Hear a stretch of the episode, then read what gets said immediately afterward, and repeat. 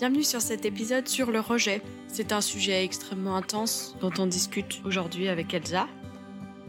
On a tous été rejetés dans notre vie et on va tous être rejetés à nouveau dans nos vies.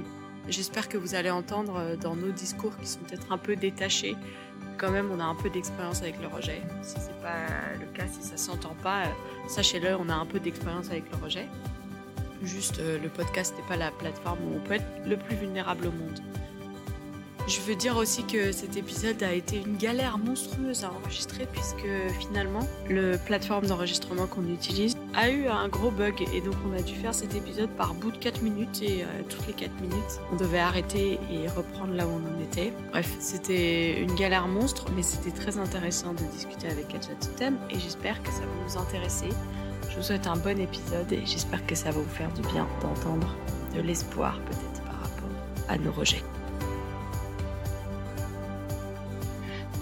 Bienvenue, bonjour Elsa. Aujourd'hui, nous parlons rejet. Le rejet, qu'est-ce que c'est le rejet? Comment Quoi Quoi Comment?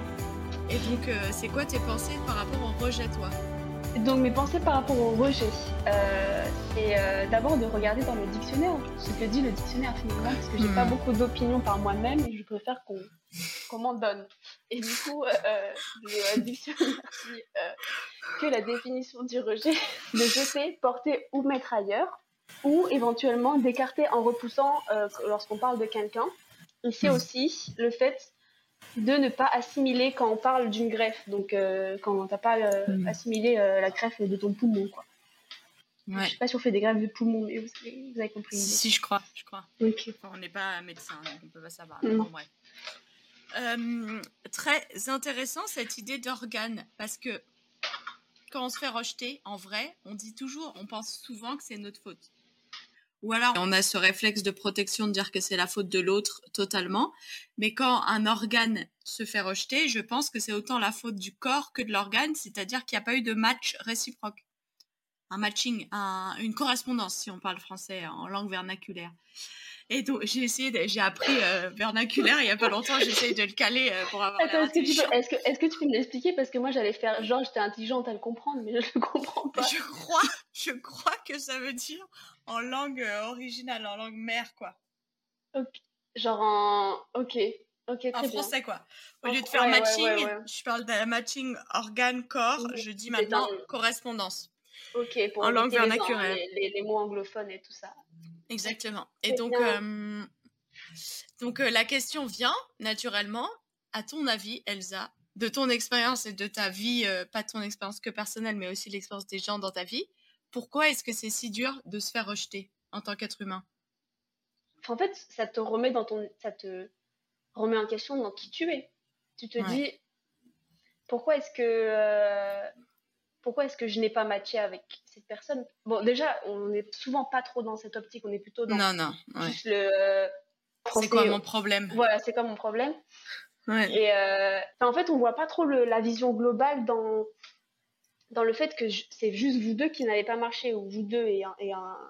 enfin, si c'est toi et un groupe, ou toi et quelqu'un d'autre, ou toi et une situation, ça peut être euh, se faire hmm. rejeter euh, au travail, ou je n'en sais rien et on a du mal à se dire que c'était juste les deux qui n'étaient pas compatibles, un peu comme de liquide miscible. De liquide quand ils sont pas miscibles. Ils sont pas miscibles parce qu'il y en a un qui est plus léger par rapport à l'autre, ou lourd, je me souviens plus, ça date d'il y a longtemps. C'est parce qu'il y en a un qui est plus léger que l'autre, mais on pourrait dire qu'il y en a un qui est, il est trop lourd par rapport à l'autre, ou l'autre qui est trop léger par rapport à l'autre. Est-ce que c'est juste une question de poids ou c'est même une question fondamentale de genre comment les cellules sont faites? Moi, je pense que c'est genre c'est au-delà du poids, c'est genre deux, deux matériaux qui ne peuvent pas se mélanger. Oui. Et du coup, enfin, moi, quand je, quand j'essaye de transmettre, de transposer ça à ma vie, je me dis, bah, du coup, il n'est pas si mal le Roger. Et, Mais en fait, c'est neutre. Ouais, c'est que ça ne, enfin, on n'était pas miscible, tant pis. Et, mais par contre, ça fait mal. Le problème, c'est que ça fait mal parce qu'on, dans ces moments-là, on se dit, j'ai un problème, je sais pas. Euh, je suis pas bien pour les gens, je suis pas adaptée à ces situations, où j'ai un, j'ai un problème. Ou alors on se dit, bah, c'est des gens méchants qui veulent pas de moi, c'est dommage pour eux. Oui. Moi, ça me questionne de pourquoi est-ce que le rejet c'est si difficile pour nous. Dans cette idée de miscible et non miscible, en fait, je me dis, est-ce que c'est parce que on, fusionne trop et on veut trop fusionner avec les autres et on veut pas rester nous-mêmes notre propre personne? Je ne suis miscible avec rien car mon corps est solide et je peux pas euh, fusionner avec quelque chose d'autre. Et du coup, euh, est-ce que on aurait moins peur du rejet si on arrivait plus à être notre propre personne? Et en même temps, mm-hmm. alors que je dis ça, je réalise que quand des gens ont été beaucoup rejetés dans leur vie, particulièrement dans leur enfance, soit par leur famille, soit à l'école ou quoi, et que ça a marqué en eux une expérience du rejet, il y a deux solutions qui de défense pas très bonnes qui se mettent en place, soit euh, une codépendance aux autres et un surinvestissement des relations, parce que du coup, euh, tu veux pas te faire rejeter à nouveau, alors tu vas être le super copain, tu vas pas du tout te mettre de limites. C'est pas hyper sain et hyper viable à long terme. Soit une espèce d'indépendance et de retrait de la vie sociale en fait.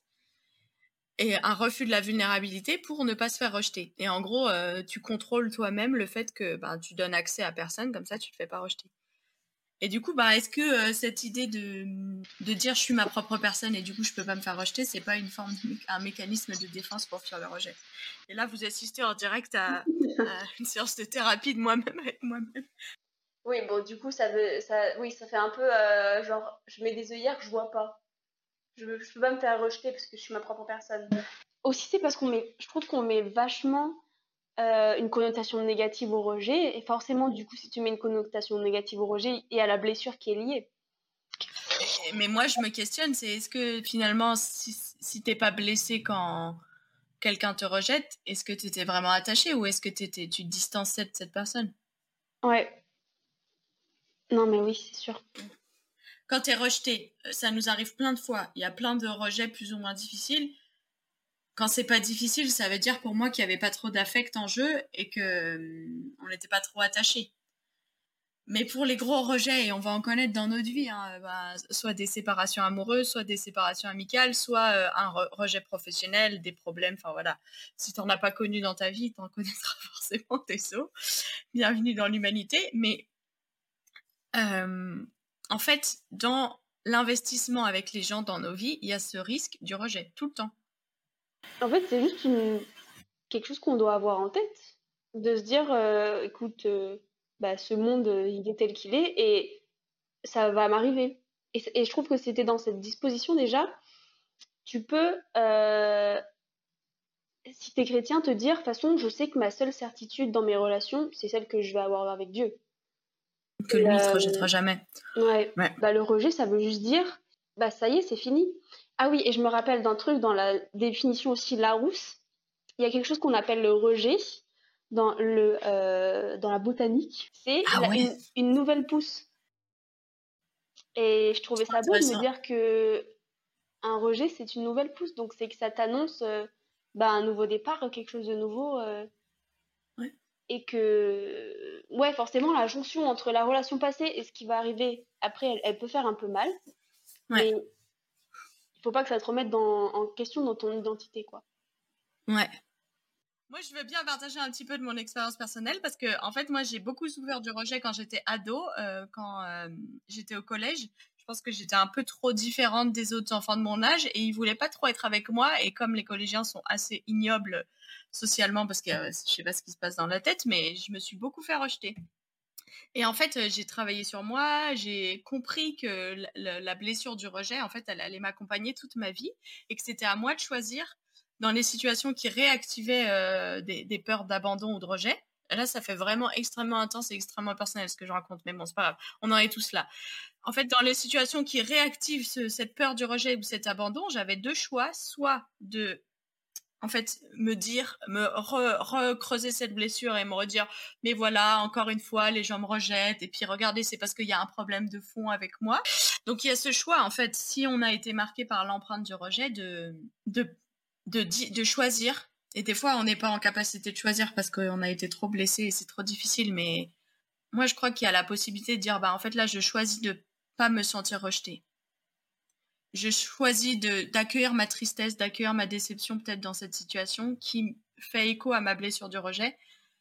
Mais euh, je vais pas me laisser euh, embarquer dans des discours intérieurs euh, oh c'est encore ma faute, je suis vraiment nulle ou, oh l'autre vraiment on peut pas faire confiance à l'humain, je peux faire confiance à personne et tout. Tous les mécanismes qu'on a. Et il faut euh, essayer de remettre les choses à sa place, quoi. Parce que si l'approbation de l'autre est si important pour toi, parce qu'elle, le fait qu'elle t'a envie qu'elle t'accepte dans sa vie, est-ce que du coup, tu as une, une, juste image de toi, quoi? Est-ce que tu dépends d'eux pour. Euh, est-ce que tu vois ta valeur dans le fait que les gens t'aient accepté dans leur vie de, ces personnes-là, quoi? Est-ce que tu te sens moins bien le soir quand tu rentres chez toi en sachant que t'as pas, pas, pas réussi à t'intégrer dans ce groupe? Ou est-ce que tu sais que ta valeur, elle n'est pas là-dedans Mais toi, tu penses, euh, comment tu penses qu'on se remet si on a été rejeté? Comment est-ce qu'on se remet si on a été rejeté? Bah, Déjà, l'outil le plus simple, le premier qui me vient en tête, c'est un outil qui sert dans tout, c'est le temps, clairement. Et que le temps guérit tout, comme on dit. Mais en fait, il faut pas avoir. Je pense que si on veut aussi guérir le rejet, il faut pas avoir peur d'aller vers les gens. Il faut essayer de trouver la balance entre euh, être dépendant des autres et du coup euh, bah, se replier sur des relations qu'on a ailleurs. Et euh, ça va pas être sain du coup parce que euh, si on part du principe qu'on peut se faire rejeter, même si on va pas, même si on veut pas devenir parano, mais enfin la dépendance, voilà, on sait que c'est pas bon. Et, donc du coup, il faut trouver l'équilibre entre ça et, et le fait de, de, se faire, de se mettre dans une bulle, quoi. Et je pense que si tu te essayes de faire des rencontres, de, de nouer des liens avec des gens et il ben, y, a, y a moyen que du coup, déjà la peur du rejet, elle sera, elle sera banalisée. Enfin, c'est dur à dire presque, mais euh, en mode, au bout d'un moment, ça fera plus mal, quoi. Peut-être ça, peut ça marche comme ça, je sais pas. Ah, moi, je suis pas d'accord avec toi, mais, j'entends. Non, mais je sais pas. Hein. Mais c'est pour ça que juste en mode, si tu t'enfermes sur toi, après un rejet, la prochaine fois que tu te feras rejeter, ça fera aussi mal. Mais si tu rebondis et que tu essayes d'aller vers les gens, et de, de, découvrir des gens, de, hmm. de, faire des rencontres, est-ce que du coup, bah, le rejet, tu ne le vivras pas plus comme aussi, euh, ah bah, tant pis, je, enfin, en mode ça ne marche pas et, je vais aller voir ailleurs. Enfin, je ne sais pas hein, ce que je dis. Je sais pas si je suis d'accord avec ce que je dis. C'est des, des, hypothèses. Non, mais c'est peut-être la différence, c'est pas le, poids et la souffrance, c'est euh, la certitude que tu vas t'en remettre quand tu t'en es remis déjà une fois, la deuxième fois que ça t'arrive, tu, ça fait mal, tu comprends pas, tu as des questions de toute façon, même si, tu, même si on est dans de la théorie, là, on a l'impression qu'on est sur des situations qui ne sont pas du tout arrivées, mais bien sûr qu'il y a de la douleur, de la souffrance et des questions. Mais il y a les questions de pourquoi, il n'y a jamais vraiment de réponse finalement, sauf si on peut rediscuter avec la personne, mais même ça, euh, je suis pas sûre. Oui, ça, c'est pas. Cette espérance qu'en fait on va rebondir et que moi, j'aime pas du tout la phrase hein, ce qui te tue pas te rend plus fort. Euh, je suis pas d'accord.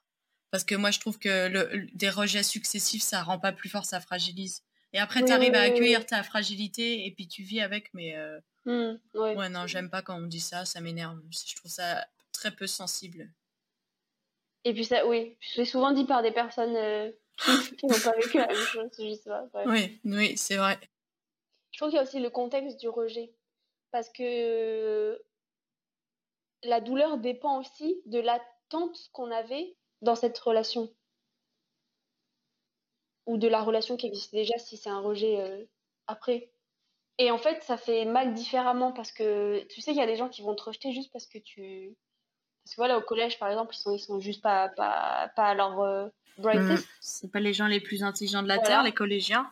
Il y a des gens qui vont te rejeter parce que tu. Et tu vas pas savoir pourquoi. Et tu avais vraiment l'impression que ça matchait et c'est l'incompréhension.